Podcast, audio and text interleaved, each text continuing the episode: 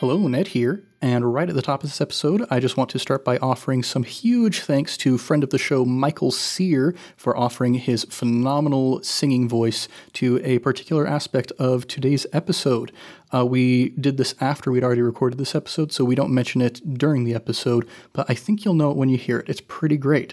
So, once again, thanks, Mikey. This episode is much better for your contributions. And now, on with the show. thank you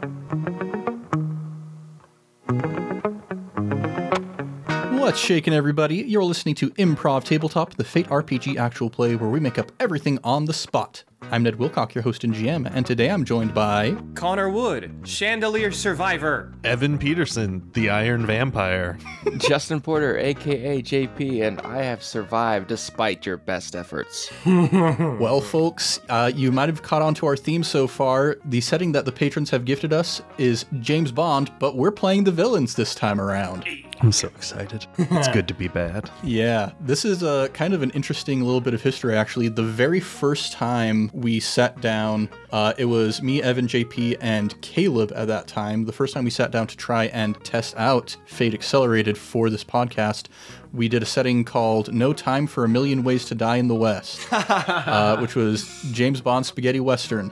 Yep. Heck yeah. I totally forgot about that. yeah, we we messed up a lot of stuff in that test. Uh, we didn't actually record that one. That was just trying to figure out the game before we tried to figure out the recording, and we learned a lot from that campaign. And we're going to do it much better this time around. and, and now Old West has been featured on the podcast, and now James Bond gets to be featured on the podcast. yeah. It's all coming together. Well, I mean, let's go ahead. We've been talking a lot about James Bond, like in the preamble leading up to this, so I think we're warmed up. I think we're ready to just start getting into our ideation here. Oh yeah. So, we're all going to tell some real life stories about our real life experience with James Bond and possibly with being villains, if that's an applicable thing.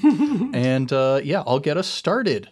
So, I think probably my first exposure to a James Bond esque character was the Spy Fox uh, computer games. I don't know if any of you remember those. Oh Yeah, my gosh, yeah. I love Spy Fox. That was uh, my first introduction to all the punnery of like, there's Monkey Penny is his assistant, and there's Professor Quack because it's got a Q in it, etc., etc. Of course, of course. There's the pig who likes to play card games for trinkets, and like now that I've actually watched more James Bond films, looking back, I'm like that was surprisingly accurate. Right.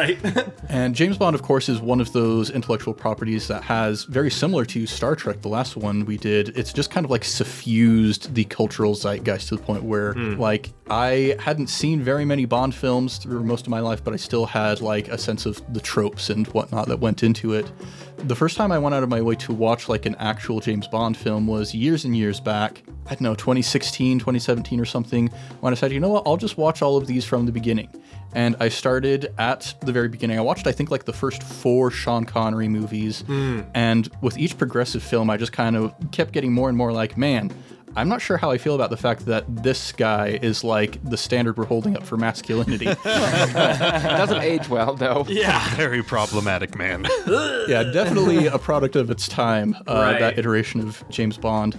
So at that point, I kind of just stopped watching the movies. But when we decided that we were going to you know, record this campaign, I was like, I need to get a sense of the different iterations of James Bond. Mm. Because like I ran into a similar problem with the Metroid video games. Like back in 2014, I decided I wanted to start playing Metroid, and I decided I'll start at the beginning. Right? I started with NES Metroid, and that game is.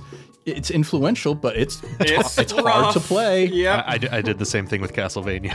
Yeah, right. And so I decided, like, I don't think I enjoy Metroid. And it wasn't until Metroid Dread came out that I realized I was an idiot. I could have been enjoying these video games this whole time. so I went back and I rewatched Goldfinger because that's kind of like the gold standard for the Sean Connery era. and then I watched GoldenEye and I watched Casino Royale. Hmm. And it is so fascinating to see like the development of this character through the ages. And it makes me think of like this is such an interesting role where it's a blend of classic and modern in the sense of like when you're starting to get up as an actor, you're starting to sort of find you're, you're gaining some traction, and you hear a lot of the famous actors say this. It's like, man, one day I would love to play Hamlet. I'd love to play Macbeth. I'd love to play Prospero or King Lear. These classic roles that have been around for such a long time, and so many people have had their chance to iterate upon that and find what they can bring to the role that is unique. And James Bond has a similar thing going on where each time a new performer steps into those shoes, they bring a new twist to James Bond, like still maintaining the core of the character, but finding new ways to make it unique and make it their own. And I think it's really cool to see not only the developments of the character itself, but also the developments of how the character is written. Uh, interesting seeing like from Sean Connery to Pierce Brosnan like they bring in Judi Dench. Oh, you love to see it. Always love to see Judi Dench. Yes. Uh, Dame Judi Dench. Put some respect on her Dame name. Judi Dench. yes, former cameo in Improv Tabletop. and she's talking to Pierce Brosnan and she's all like, You're just a chauvinistic pig dog. And so, like, you can see they're starting to be in conversation with James Bond's faults. Yeah. But he still kind of does all the things that we fault James Bond for. and then you get to Daniel Craig, and it's interesting. Like, he still is doing those things, but you can tell he's much more complex in how he's trying to handle those issues. Yeah. And it did leave me thinking, like, man, I should be watching more of these movies. Like, especially when I got to Casino Royale. Mm. Like, Goldfinger, I was thinking, okay, this is a fun caricature of a human being. and then with Goldeneye, it was like, that's advanced in a really cool way where, like, I enjoyed the fight scenes a lot more. I enjoyed the car chases, the tank chases. Oh, yeah. like, they're very competent films at maintaining that tension for a very long amount of time.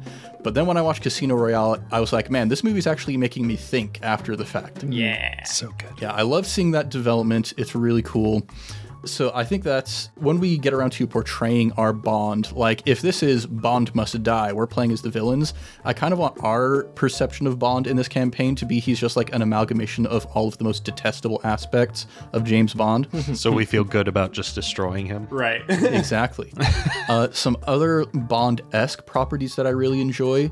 Uh, one of my favorite movies of all time is Lupin III, The Castle of Cagliostro. It's actually the first film that was directed by Hayao Miyazaki before he started his Studio Ghibli, even before he did Castle in the Sky, which technically he hadn't made Studio Ghibli at that point. Right. Uh, Lupin III is a very long running, originally a manga series and then an anime series that went through many, many iterations, and now there's tons of movies as well. He's based off of the character Arsène Lupin, however you pronounce it. It's French. It's I mean, French. what you gonna do? Who is like the prototypical gentleman thief. And the guy who wrote these books back in the day, one of my favorite things about uh, that author is he wrote a book called Lupin versus Sherlock Holmes. And then the Sherlock Holmes estate was like, hey, you can't do that. And he was like, okay, fine. And he changed it to Lupin versus Herlock Sholmes. Parody law, baby. exactly. It's great. It's what saves our butt every single week. Word. Yeah. and the thing that I kind of enjoy about Lupin more than I enjoy about James Bond is they're both very much like charismatic. They've got the gadgets. They've got, uh, they're a little bit problematic in some of their tactics. but Lupin is more of the roguish type. Like if Bond is more of our maybe paladin, you might say, Lupin is a full on rogue, maybe a bit of bard in there as well. So I definitely recommend checking out that movie. And also, if uh, if Hitchhiker's Guide to the Galaxy is my favorite Star Trek film, my favorite Bond film is the music video for the song Genghis Khan by Miike Snow. so go check that out. It's delightful. Uh, yeah, that'll be all of my stuff I'm going to bring to the table. Let's pop over to Connor. Yeah. What would you like to say for us? Absolutely. So I have grown as a human being, sort of away from James Bond, but when I was a kid, I was all about that. I thought he was the coolest. I really did kind of reconnect with Casino Royale. That was the last one I saw, both you know as a film and in in recency. Uh, which is a bit of a shame because you know I was looking over, um, okay, Skyfall and Spectre, which I think are the two most recent. No time, no to, time die. to die. No Time to Die, yes. Dude, the cast of the villains uh, across like all of the Daniel Craig films are just my favorite actors. Uh, Javier Bardem, Rami Malek, Christoph Waltz, Mads Mikkelsen. It's insane. It is insane the amount of talent you have as the counterpoint to Bond. So that's what's got me excited to do this.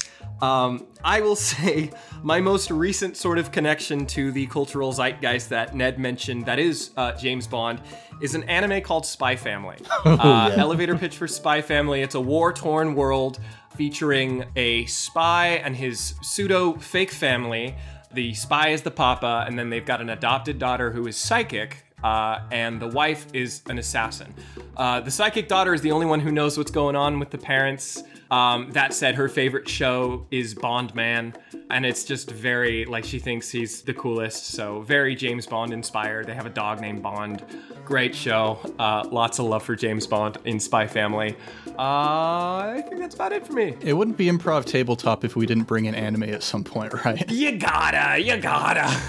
Yeah. so yeah, love me some villains, love me some anime. James Bond. Uh, let's go over to Evan. What you got for us? Okay. I'm going to be kind of all over the place, but I'll just give you Evan Peterson's personal history with James Bond. Played probably hundreds of hours of 007 on the N64 Yes, GoldenEye sir. as a yes, kid. Sir. Oh my god. So good. I was gonna say if nobody mentions that, oh man. Played it with friends, played it with brothers, played on my own. Uh, my favorite memory from that game is one time we made my mom play and we put it on the level that was the like cave, the caverns. Yeah. And she got mad because she couldn't see. And she got her hands on a rocket launcher and she thought if she launched it, the explosions would help her see. So she was just launching her rocket launcher into the dark and absolutely destroyed all of us. We kept getting in the way of her rockets on complete accident. She demolished us and she was mad about it because all she could think was, I'm so mad I can't see. I can't see. And we were like, Mom, you're winning, please. And she was like, I don't like this game. I can't see what's happening. that was the only time we got her to pick up a controller. I liked the game so much, I saved up my allowance money. I gave it to my brother and said, Hey, Will you go to Hollywood Video because we weren't a blockbuster town? We only had Hollywood Video. Will you go to Hollywood Video and will you rent Goldeneye because I want to see the movie that this game is based off of? So I saved up my allowance. I think I did like chores for like quarters and I gave it to my brother and he went and rented the movie. We had it for the week long rental. I never watched it. I oh. never actually. I never put it in and watched it. So I still hadn't seen a Bond movie. A few years later, Casino Royale comes out. And I was doing this thing at the time where my family had this tiny, well, I say tiny, tiny screen, but bulky and heavy TV. And what I would do is I would unplug it, take it into the bathroom and set it up on our counter, and then take a bath with like a movie going on the TV. Hmm. I put Casino Royale on one time on that, not realizing it's like a three hour movie. it's so long, dude. You're pruned. like an hour 45 into it my bath's cold my mom gets home she was out doing something i was home alone and she's like what are you doing and i was like yeah you know what i'm done i pulled the plug never finished the movie Oh, so i still hadn't fully watched a movie at that point Dude, and like Casino Royale, it ends so many times, Yeah. and then it just keeps going. Yeah. right but like it's probably good because i was a little too young to maybe see the like scene where he's tied to the chair and they use the Oh, rope yeah. Oh yeah. gosh. As a kid, I, I was probably a little too young for that, so it's probably good it stopped when I did. So finally, the first Bond movie I sat down and watched the full thing was in college. I went to see Spectre. Nice. Now the thing is, everyone loves the Daniel Craig because he kind of bucks a lot of the stereotypes of James Bond. And one of the biggest criticisms I've heard about Spectre is that it goes back to every like James Bond stereotype. Hmm. That is exactly what I wanted out of my first James Bond movie. I have not gone back to see how flawed it is in other ways, but I was in the theater just like there are fast, cool cars. He's like flirting with all the girls. He like has he sleeps with like three women in that movie, different women. Dang, like he, there's all the beautiful locales. He goes to like Mexico City and like a snowy mountain. He's like globetrotting, and I was like, this is everything I wanted out of a Bond movie. I came out so ecstatic, and all my friends were like, oh, that was really disappointing. and I was like, what are you talking about? And so then I went back and watched Casino Royale. Absolutely loved it. Mm. Blew my mind. My wife, I meet her. We get married. She grew up on Bond. She loves James Bond. Her absolute peak celebrity crush is Pierce Brosnan. like Nice. Pierce Brosnan is her just she is in love with the man. Good pick. Uh, Good pick. But surprisingly, current Pierce Brosnan with the gray beard and But hey, he's a silver fox. He has aged very well. Absolutely. I do not blame her. So she was like, You need to finally watch GoldenEye since you tried as a kid. so she showed me Golden Eye. She showed me oh gosh, I'm forgetting the name of it. The one he, the one Pierce Brosnan did with Halle Berry. Oh, Oh, that's a Die Another Day. Die Another Day. That one's very silly and fun. And Yeah. then she heard I was going to be doing this campaign, and she said, "I need you to see my favorite villain." And she showed me The Spy Who Loved Me. Hmm. And I will just say, I know we're still in ideations. I'm basing my character off her favorite villain. I'm either going to be him if we're stealing them, or if we're parodying, I'm being a blatant ripoff of him. Because her favorite villain of all time is Jaws. Heck yeah. And Jaws is a cool villain. And I was watching it and I was like, this guy looks really familiar. Where do I know this guy from? She was like, here, I'll search it for you. Just pay attention to the movie because she knows I have a habit of IMDBing during movies. Same. So she was like, pay attention. I'll look for you. She looks and she goes, he's on Happy Gilmore. Yep. And my brain exploded Yep. that the guy who plays Jaws in James Bond oh my god. is the one who Shooter McGavin has to play off his foot. that is the guy. And I was like, I know so many old people who would absolutely die if I was like, oh yeah, the guy from Happy Gilmore and not, oh yeah, Jaws from James Bond. You know, the great thing is like because it took me so long to watch a Bond movie, there are so many like I love being able to recognize the actors now. Like mm-hmm. in Goldeneye, as soon as I saw Alan Cumming show up, I was like, okay, this is gonna be great. but like Mathieu Amalric, I first saw him in Grand Budapest Hotel.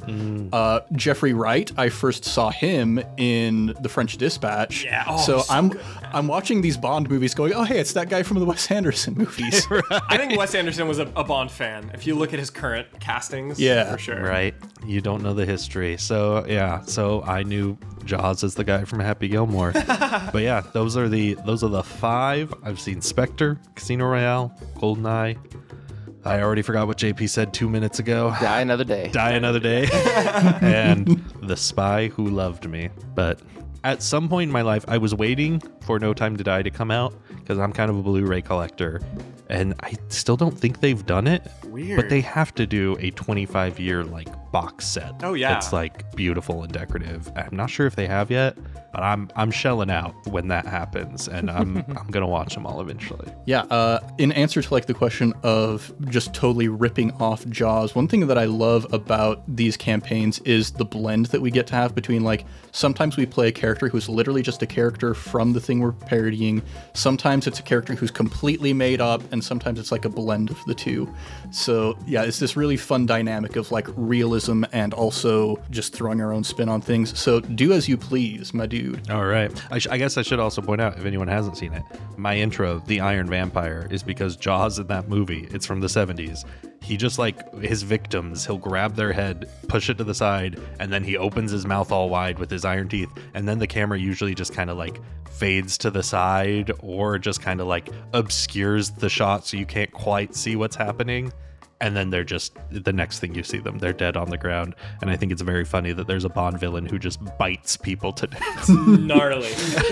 yeah, I love that. In order to be a good, memorable Bond villain, all you need is just some, some weird physical characteristic. it's true Even down to like in Casino Royale, towards the end, you see a guy who has a pair of glasses, and one of the gla- one of the lenses is clear, and one of the lenses is like a sunglasses lens, and it's like, oh yeah, that's a bad guy right there. He's got a weird, distinctive physical trait. That's also uh the spy who loved me is also i'm not sure if there's multiple bond movies but that's the the one with the shark tank that the villain drops people into which is such an iconic bond villain thing oh yeah. Yeah. In fact, I also I also watched um, Austin, Austin Powers, Powers? in order to prepare for this campaign. oh yeah. And the, the sharks with friggin' laser beams on their heads. It's great. Sharks with friggin' laser beams. One million dollars. Oh yeah. They're they're both problematic in their own ways. yeah. Turns out there's four different movies with sharks.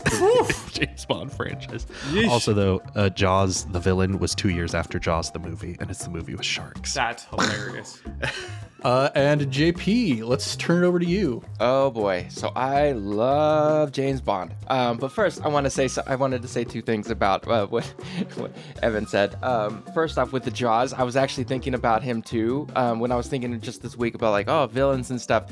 I don't know if you guys heard, but Kanye West Yeah. changed his teeth to Jaws. The- like, they're like literally titanium, whatever. Ugh. titanium on his teeth, and I was so I was thinking I was like, huh, that'd be kind of funny. But anyway, I was Wait, just thinking. h- how recent was is this? Sorry, honey, I have to switch who I play as. Yeah. This is Kanye West. Yeah, and it's it's legit. He's got an all metal mouth now. Oh my gosh. Yeah, he's got an all metal mouth now. This is like within the past few days. Yeah, yeah, no, it's like seriously happened this week, and I was just like, what? Oh my goodness. He heard we were doing James Bond villains, and he's like, I want to get in on that. No. Oh my goodness. My favorite podcast is doing James Bond. That- Time to make a move. Kanye, if you're listening, we don't we don't accept you. yeah, no, you you're not allowed to listen to the show, dude. You're one of the only people who just can't. Get out. Anyway, I can't I can't remember what I'll maybe I'll think about the other thing. But James Bond. Um, so technically, my first James Bond I ever watched was Tomorrow Never Dies, which is the second Pierce Brosnan one. yeah, yeah, yeah. And yeah. I remember because my dad showed it to us, and I was when that came out, that was in the '90s, so I was like nine or something, and we were at a hotel room living in Australia at the time, and he wanted to show it to us because I I guess I was finally getting to the age because he was seeing all these cool movies and stuff, and he was like, "Oh, there's they can watch this," and so, um, but he would put a blanket over the TV when the you know the naughty scenes came on so for funny. James Bond. and uh, I don't. I remember watching it. It was like I, I didn't really care at the time. But then fast forward when Casino Royale came out, and now I'm a s I, I just graduated high school and everything. I loved it. I was just like, oh, this is the greatest thing ever. And so I asked my parents for Christmas if they would get me the box set of the 20 James Bond movies at the time.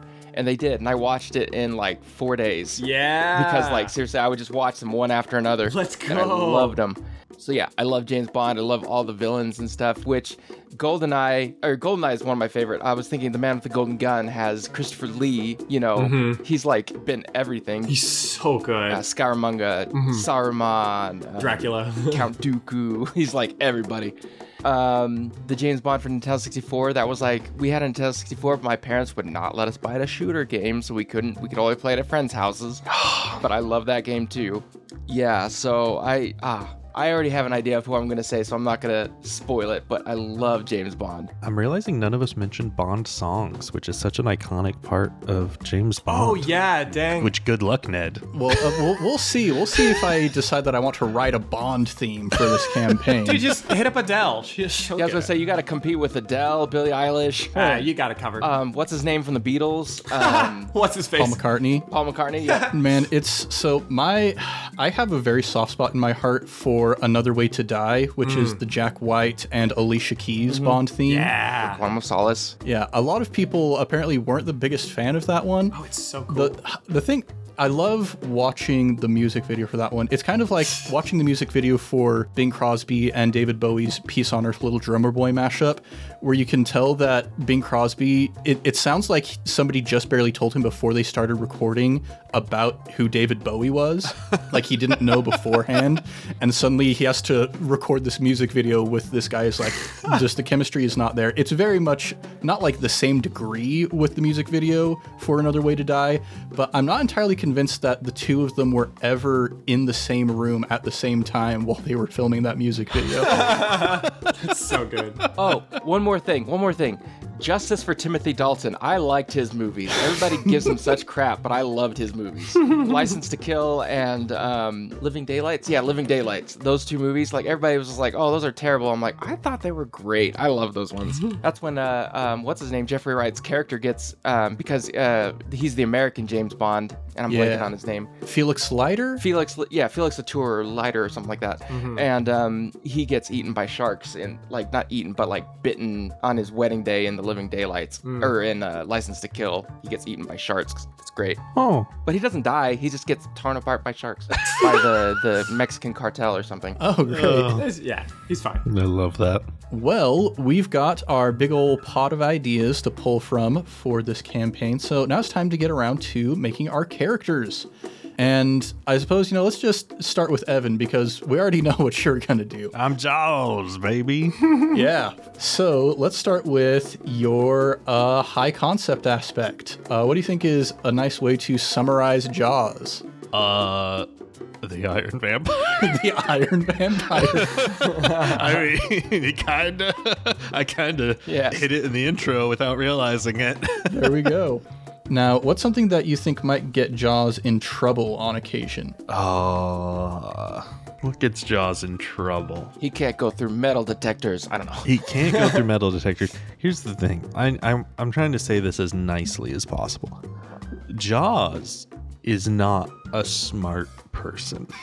it's kind of a notable character trait that he's a little a little slow sometimes. That's how James Bond usually gets the upper hand on him is because he doesn't really realize like what clever thing Bond is doing to outsmart him. Mm-hmm. So yeah, that alone. Uh, All brawn, no brain. yeah, yeah, that's that's uh, definitely yep. He kind of feels there's sort of a stereotype throughout a few different James Bond movies of the big muscly guy that Bond has to beat before he faces the like final villain. The big bad. I think I want to say Bautista was one in one of the recent movies. yes, he was in um, uh, Spectre. Yeah, Nice. He's the big muscly guy that Bond has to beat up before he can get to Christoph Waltz.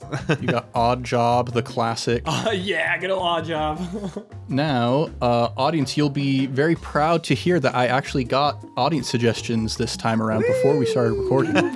so I did almost forget again. Uh, one of our patrons reminded us. So nice. uh, here are the three that I'm going to give you to choose from. My other secret lair is a volcano. I always have a getaway vehicle, and slappers only. Oh, I love. Oh, and that fits so well. Oh, yep, slappers only.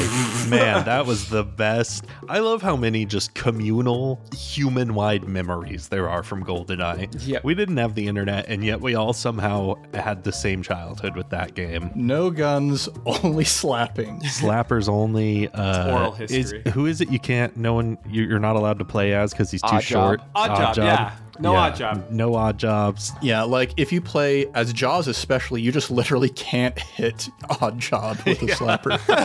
Oh man, slappers only. That's perfect. All right. Uh, now we need a cool stunt or piece of equipment for Jaws. Uh, I mean, He's got those Kanye West teeth. oh no, no, don't make Kanye West ruins everything. Gosh dang it! No, he he has the big bite, The big bite. the gr- the great white bite. Ooh, that's a very good wording for it. And now, uh, let's just figure out what your peak approach is going to be. Uh, definitely forceful. He is very strong, very. The night. The cool thing about Jaws 2, even in the movie, he doesn't just use his teeth to kill. He they're very functional. He uses them to bite through like chains, locks. Mm-hmm. He bites. They're very useful. So a very good stunt there. The Great White Bite. It can cut through a lot of stuff. Yeah, it's kind of like, you know, you got to make sure you've got some nice utility spells in your arsenal as well. And sometimes you can double up on them. Forceful plus three, clever zero. Perfect. All right, let's pop over to JP. All right. So, going to Nintendo 64 James Bond, my thought process was there was a mode that you could play in James Bond where you made their heads bigger. Yeah. DK mode. Yes. Big head mode, yeah. baby. So, I am going as Bobblehead. Oh my god. Oh, wow.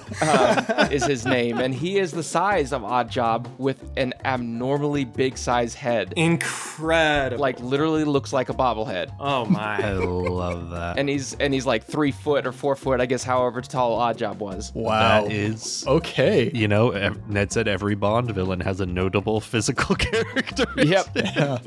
Uh, if you're going to be as tall as Oddjob, do you also have a massive hat to match your giant head? No, he's a very ti- tiny hat. Just a normal size hat. yeah, it's a normal size hat on his giant head. Perfect. But I will make it the the the Odd Job hat. Like if you watch hit Odd Jobs from Goldfinger and it's like steel or whatever, he can decapitate people with it. Yeah, yeah, yeah. Mm-hmm. All right. Uh, what do you think is a nice high concept aspect for bobblehead? Bobblehead. Um, orange on a toothpick. I don't know. so he's he's ginger.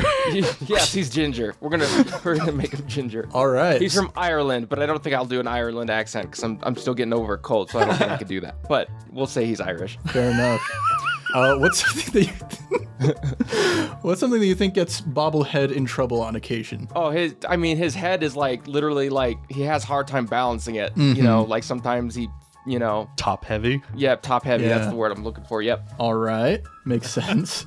now let's get some audience suggestions for this character. Uh, you're going to get to choose from. Complex contraptions are better than just shooting someone. Doctor Yes and.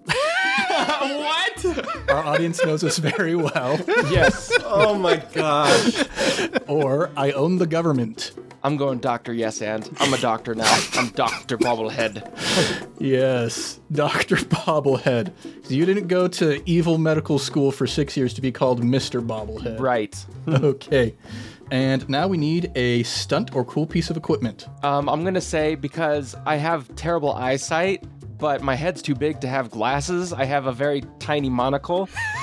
that monocle is also like a piece of equipment, so I, it's got like superpowers. I don't know, we could see through things or shoot lasers or something. Freaking, freaking laser beams. yeah, it's it's whatever whatever I decide to use it at the at the time when when the problem arises, I'll be able to use it. You're a ginger Mr. Peanut. yeah, pretty much. Oh, man. Okay, so you got a real cool monocle. Yeah. And then my my uh, best approach, I'm gonna say is, you know, I've never used this one. I'm gonna say clever. I don't think I've ever used that one. Maybe I have. I don't know, but I'm gonna say clever. Yes, a nice counterpoint to Jaws. Yes. And now, our last person, Connor. What you got for us? I. I'll just be Dr. Manhattan. You can call me Dr. Manhattan. I'm a nuclear physicist, and I, I freaking hate that James Bond guy. Hey, like, like the. I'm blue. I'm blue. Yeah. From The Watchmen, Dr. Manhattan. Yeah, I don't want to talk about why I'm blue though. James Bond kept asking why I'm blue. Now I hate him and I'm gonna destroy the world or something. And he doesn't wear pants. I was about to say this. Do- this Doctor Manhattan wears pants. I have yes, this one has a suit on and he's he's like in a uh, mechanical wheelchair, but he probably doesn't need it. Just you can at a glance, he doesn't look like he needs to use that. All right. So, what is what is Dr. Manhattan's high concept aspect, do you reckon? Uh, blue astrophysicist. Yeah, that's definitely the most important and notable thing about Dr. Manhattan. Yeah. All right, blue astrophysicist. What's something that gets Dr. Manhattan in trouble on occasion, do you think? super evil. Just really wants to be evil. like, gotta be evil. He does have like that cold indifference to the very atoms that make up his being. Right. is uh is Uber evil where the Bond villains get their gadgets from in a pinch? yeah. Yes. It is now. I've got this app on my phone. I got an evil quota yeah. to fill. Evil quota. I like that. By the way, I'm not the Dr. Manhattan. I'm just Dr. Manhattan. Okay. So I'm not like the guy, but I am blue and I am an astrophysicist. I am, however, not omnipotent or godly in any way, shape, or form. Okay, okay. That that does ground this a little bit more. Yes, It- yeah. It's kind of like how the Broccoli Estate watched the Jaws movie and then released Jaws. Word. They they watched The Watchmen and now this is their version of Dr. Manhattan. yes, yes, yes. All right. Uh, that is it, it is the Broccoli Estate, right? Like the people who make the Bond movies. Yeah. Yeah. I love my favorite fact I learned about Bond in the last year was that the executive producer and owner of the estate is named Barbara Broccoli. That's so cool. it's such a James Bond name. And now I get to put the Broccoli Estate in the disclaimer, the legal disclaimer for these episodes. It's going to be great. cool. All right, now we get our audience suggestion. Your choices are now hear my tragic backstory. While you were charming women, I was studying hand to hand combat on a satellite dish. and WWBD. What would Blofeld do? Uh, I'm gonna go with the first one. All right. We definitely got a tragic backstory for this blue astrophysicist. Yes. I'm blue in more ways than one. Ba-dee-da-ba-da. I know, that was almost my high concept, but I was like, no. All right. Now we need a stunt for Dr. Manhattan. I'm gonna call it Big Red Button. Big red button. We'll call it Big Red Button. Big red buttons are always evil. Very. Like the one that I click whenever I start my recording for this campaign. Yes. All right. So you got your big red button. Who knows what it does? We'll find out in the moment. And now, uh, what do you think is a good peak approach for Dr. Manhattan? It's gonna be flashy. Makes sense. All right. And usually this would be the part where we go straight into the story, but uh, I am also going to be putting together a character sheet for this campaign. Twist. Yes, I, I will be playing James 007 Bond. uh, I think our high concept aspect for this guy is going to be world's most problematic super spy. Yes. Cool. He's a blunt instrument. His trouble, uh, I think we're going to call that chauvinism is cool, right? Yeah. LOL, I hate women. Uh, for his other aspect, we didn't. Uh, he he is going to be the villain of this campaign technically. So I'm going to look through blah blah blah. His other aspect is going to be. OSHA is my true nemesis. nice. the uh, fun ways that this guy manages to find to kill people is astounding. Yes. And for his stunt, we're going to call that defy physics when it's narratively cool. yeah, like right from the very beginning, watching Goldeneye, when he jumps off a cliff after a plane and he falls faster than the plane. Yeah. Yes. Oh, yeah. It makes so much sense. Okay. And let's see, James Bond. Here's the thing like, James Bond, for all of his faults, he is an incredibly capable person. Like, he's been thwarting you guys and all your friends for a long, long time. So he's got to have some pretty good approaches. So I think his peak approach is probably going to be flashy. We're going to put that at a four. Ooh. Oh, dang it. I made like these character sheets in such a way that they do like data validation, so it won't let me put a four into the field. You've outsmarted yourself. You've been foiled by your plan. We'll just remember that his flashy is a four. Um, I think his next best approach is probably clever. We'll put that at a four. Um, Are you he- putting four for everything? yeah, he's also pretty quick. I think we'll make that a four. Gosh.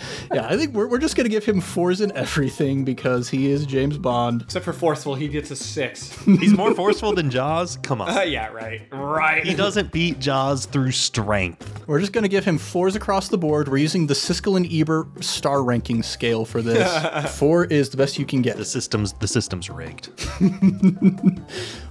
Well, you guys, you guys got to kill Bond. Bond must die. Bond so, must die. uh, you got got to pull out all of your ingenuity and cleverness in order to overcome this terrible, terrible man. Yes. Um, the last thing I would like to figure out for James Bond is who do we think is playing this iteration of James Bond? Ooh. Well, if it's all the worst qualities, Sean Connery. Connery. then it's Sean Connery. As much as yeah. Yep.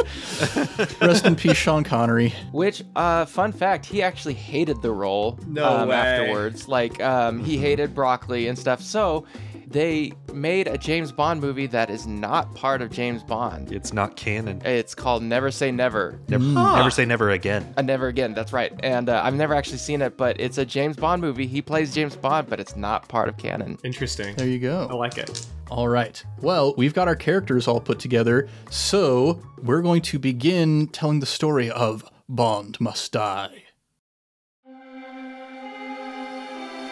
Playing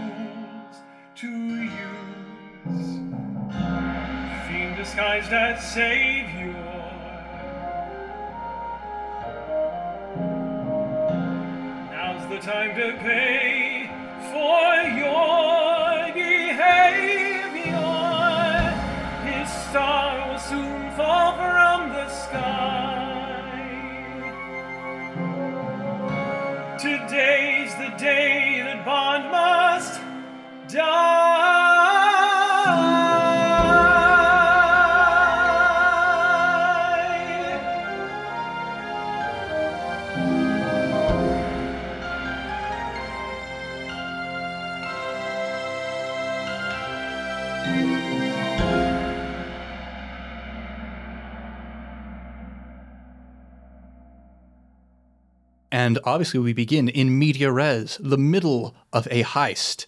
You've got everything all set up. It's perfect. The three of you come together despite your differences in order to uh, do something. What is the plan that you guys are pulling off right now? We're going to steal Big Ben. That's right. I will never lose track of time again.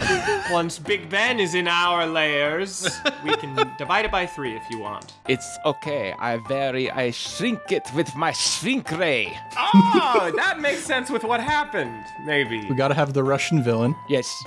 All right. So you're in the middle of stealing Big Ben, and the shrink ray is out in space. It's in a satellite and it's charging up, and you're so, so close. But Bond has managed to bust his way through all of your henchmen. He's at the base base of Big Ben, climbing up slowly. You can hear the sounds of your henchmen uh, coughing and sputtering and screaming as they fall to their demise at the floor of the tower far, far below you.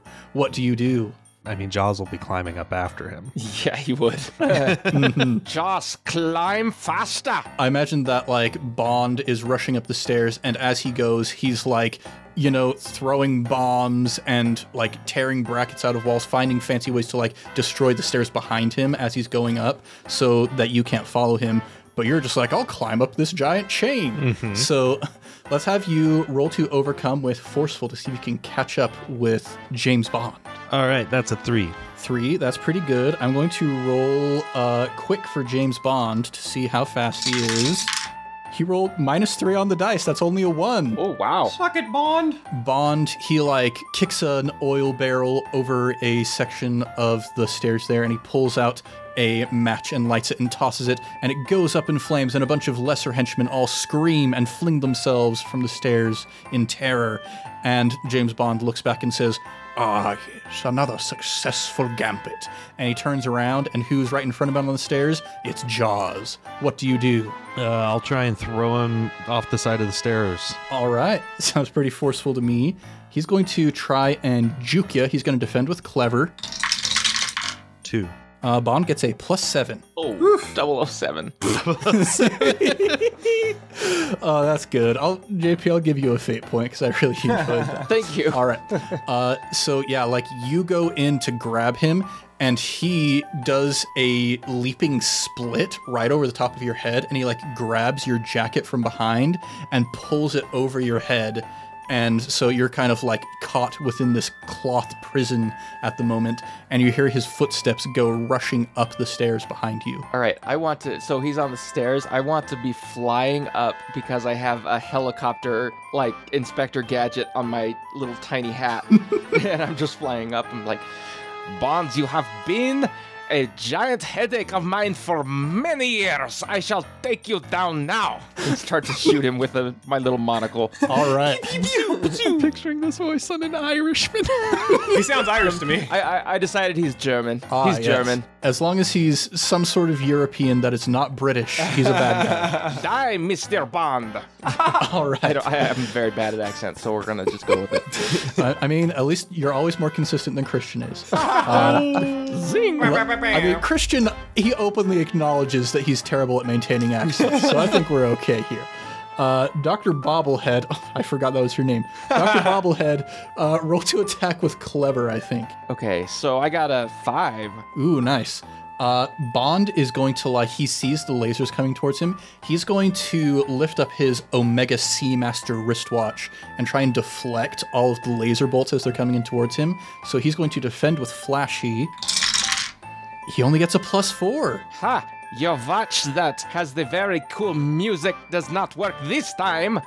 you manage to hit it on like the crown of the watch. He, he's just barely off, and it hits the crown of the watch, and you hear it start beeping, and a voice comes out of it saying, Self destruct in 30 seconds. Nine! Oh, no. Nine! Get out of here! And you hear the watch say, Not 9, 27, 26, 25. No, you fool! All right, so Bond is like tearing at his wristwatch, trying to pull it off.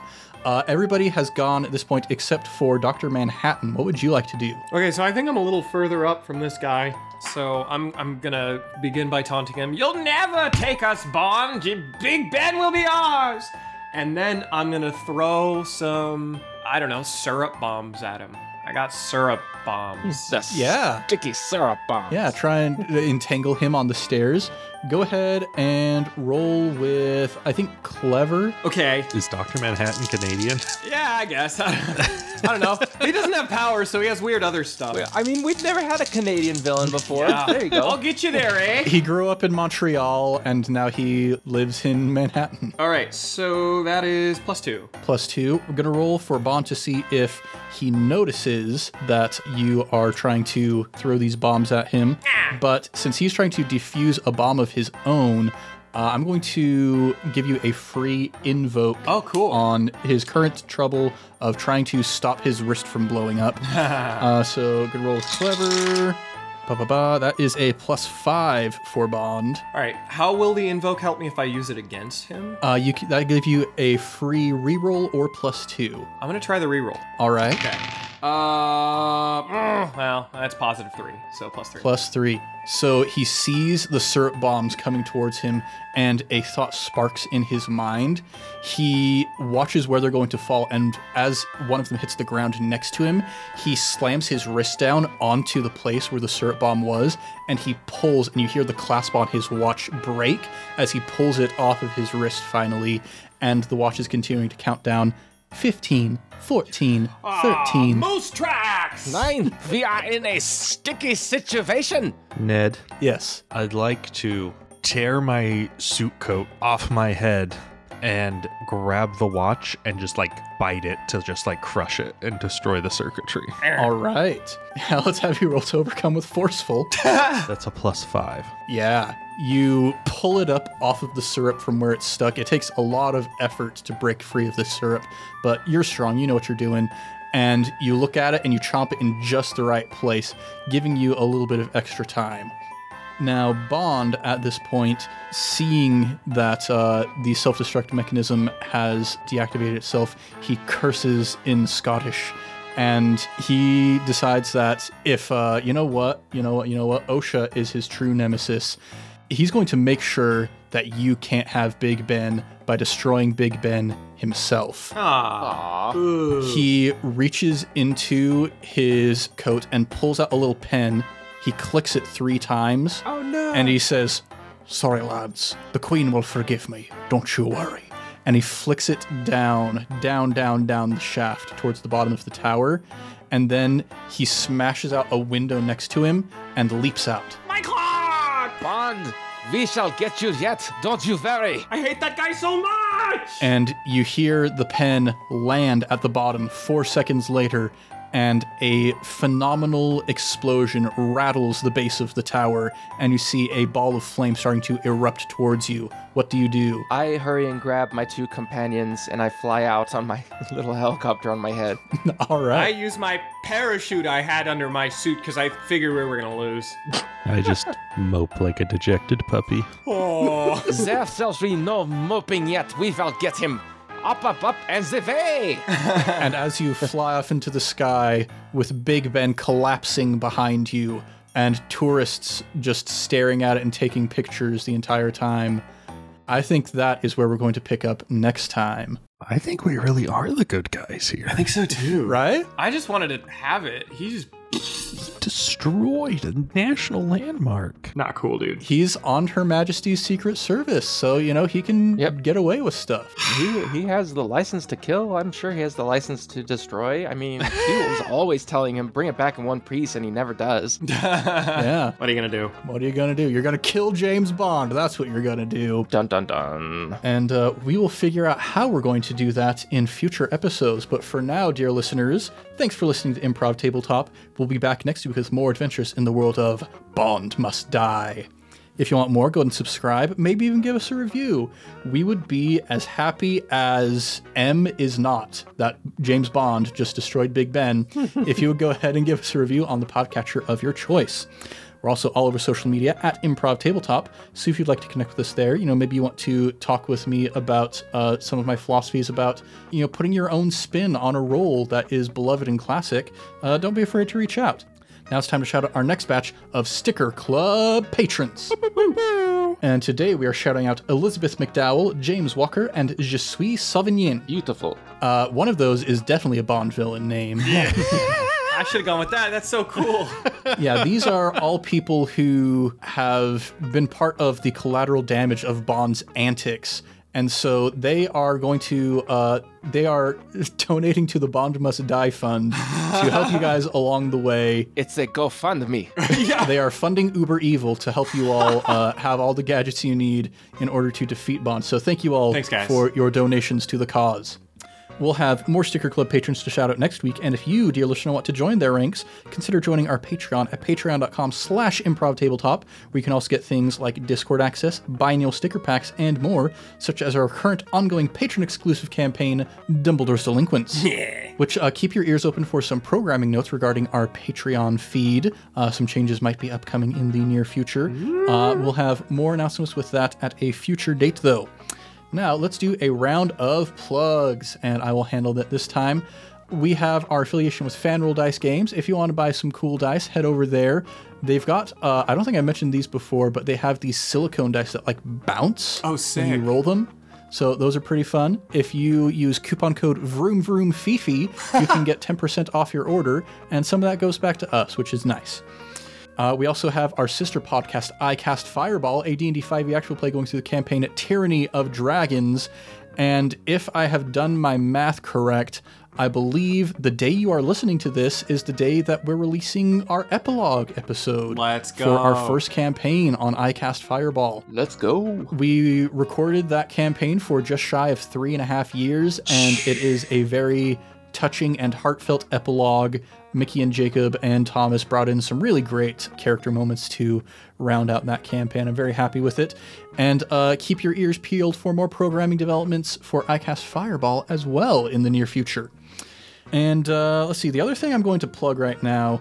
Uh, speaking of sharks with friggin' laser beams on their heads, I recently got an expansion for a game called Smash Up, yeah! a card game. Great Yeah. Which Evan, I know you're a big fan of that one. I know. I don't have anyone to play it with. I had to stop buying expansions because I was I was I never got a chance to use them. Rip. But I'm, I'm assume you're going to talk about the spy set. yeah, so uh, I've been playing a lot with Thomas Ryan and his wife, who we shout out a bunch of times in the Sticker Club. Sammy, she's done a bunch of cool art for us as well. Woo Uh, we've been playing a lot of Smash Up, and Smash Up, uh, it gives you a lot of like the fun of a deck building game, but in a very streamlined fashion. Because you choose two factions, each of those factions has a deck that's 20 cards, and you smash them up. So currently, like my favorite combination to play is zombie robots. Um, cool. They've also got like dinosaurs in there. They've got like even in just the base game, they've got aliens, all kinds of cool stuff. And there's so many expansions. There's super spies, like Evan mentioned. There's a shark faction, and one of the cards is with friggin' laser beams on their heads. Let's go. Thomas, the expansion he wants to get has it's the Bear Cavalry, I think is the name of that one. That's so great. I've got it. It's like a Russian bear army. oh man. Yeah, it's a super fun game, and like the mechanics are very simple to just like pick up a new deck and start playing. And there's so much fun to be found in just like putting together crazy combinations. Like this time around, I'm going to play magical girls mixed with Cthulhu, like inhabited, like Cthulhu mind possessed people from Innsmouth. It's great. It's great. So yeah, go check out Smash Up. It's a very fun little card game. Uh, that's all the shout outs we got for this week. Thank you all for joining us here in the world of Bond Must Die. I'm Ned Wilcock, your host and GM, and I've been joined by. Connor Wood. Baloo Dabadi. Uh, Evan Peterson, a dejected puppy. Justin Porter, aka JP, and Team Bobblehead is blasting off again. Much love and stuff, everybody. We'll catch you next time on Improv Tabletop.